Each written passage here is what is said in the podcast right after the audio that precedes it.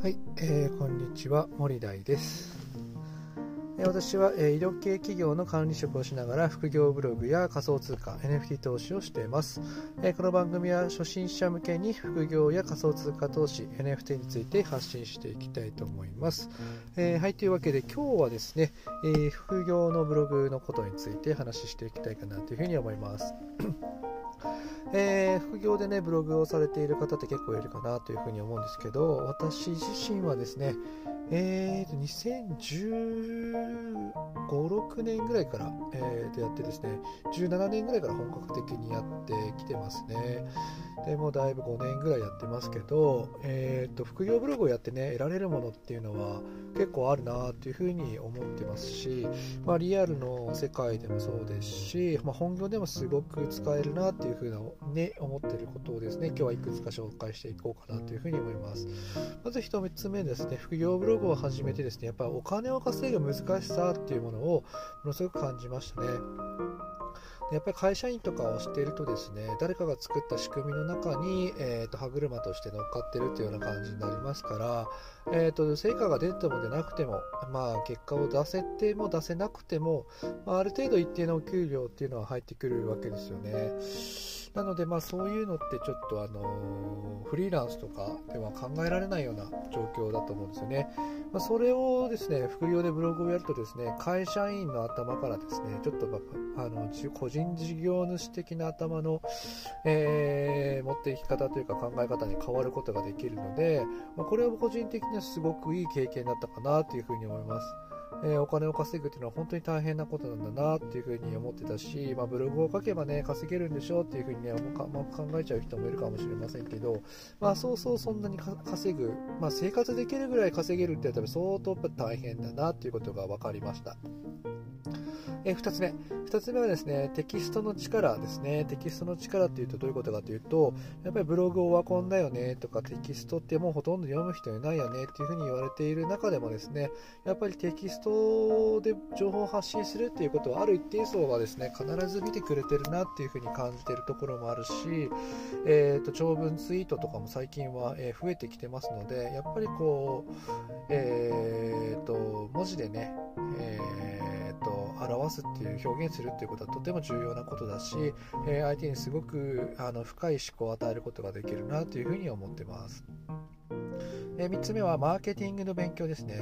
えマーケティングの勉強ってやっぱり、えーどういうことかというとやっぱり自分が書いた記事をどうやって他の人に届けるのかっていうことをですね。やっぱり考えるようになります、えどんな記事を書いたら、え読んでもらえるのか。どんなこどんな風に自分の記事を宣伝すると他の人が読んでくれる可能性があるのかっていうこともね合わせて勉強していくことになりますのでブログっていうのもねあのあのいろんなことがあのすごく勉強になりますし集客っていうことがあの勉強になるかなというふうに思います。4つ目4つ目はブランディングの知識がつくです、えーブログなんてものすごい数がありますので、えーとまあ、言ってしまえばどの記事も大して内容は差がないわけですね。問題は誰が書いた記事かっていうことなんです。なので自分をどういうふうな人にどういうふうな位置づけにどういうふうな専門職として、えーと書いている人だというふうに見せていくのかっていうことが、えーとりわけ重要になるわけですから、まあ、そこのねブランディングをどうやってしていくのか特にセルフブランディングをどういうふうにしていくのかっていうことが重要になってくるのでその辺の知識もねものすごく勉強になるかなっていうふうに思います。あと,、えー、と次は5個目ですね。5個目はやっぱり仕組みを作る難しさですね。やっぱ会社員になると、まあ、製造があって営業があって経理があって管理があってとか、まあ、いろんな部署ごとに、えー、と役割が分かれていってるわけなんですけれども、まあ、副業ブログなんかっていうのはその最たる例で自分の集客する記事そしてマネタイズする記事そして自分をブランディングする部門だとかマーケティングする部門そしてテキストの、えー、とライティングをしっかりと勉強しなきゃいけない、まあ、いろんなことをですねもう一個自分でやらなきゃいけないということですねそれを全部組み合わせていかなきゃいけないということであのやっぱ仕組みを作る難しさということもあの勉強になるかなというふうに思います。えー最後、最後はですね、サラリーマンの安定力への理解ですね。やっぱりサラリーマンってやっぱ安定してんなーっていうことをすっごく感じます。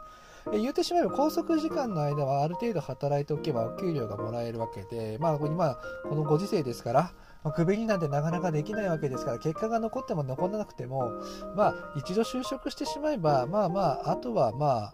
えー、まあ、ラットレースとはいえですね、頑張っても頑張らなくてもお給料がもらえるような状況下に入れるわけですから、ものすごく保険が効いている、安定している職業になるなというふうなことも、まあ、同時に理解することができるわけです。えー、なので、えー、副業ブログを始めて何が得られるのっていうふうに、ね、思う方もいらっしゃるかと思いませんが、本当にいろんなことがね、あの勉強になりますし、あの理解することができる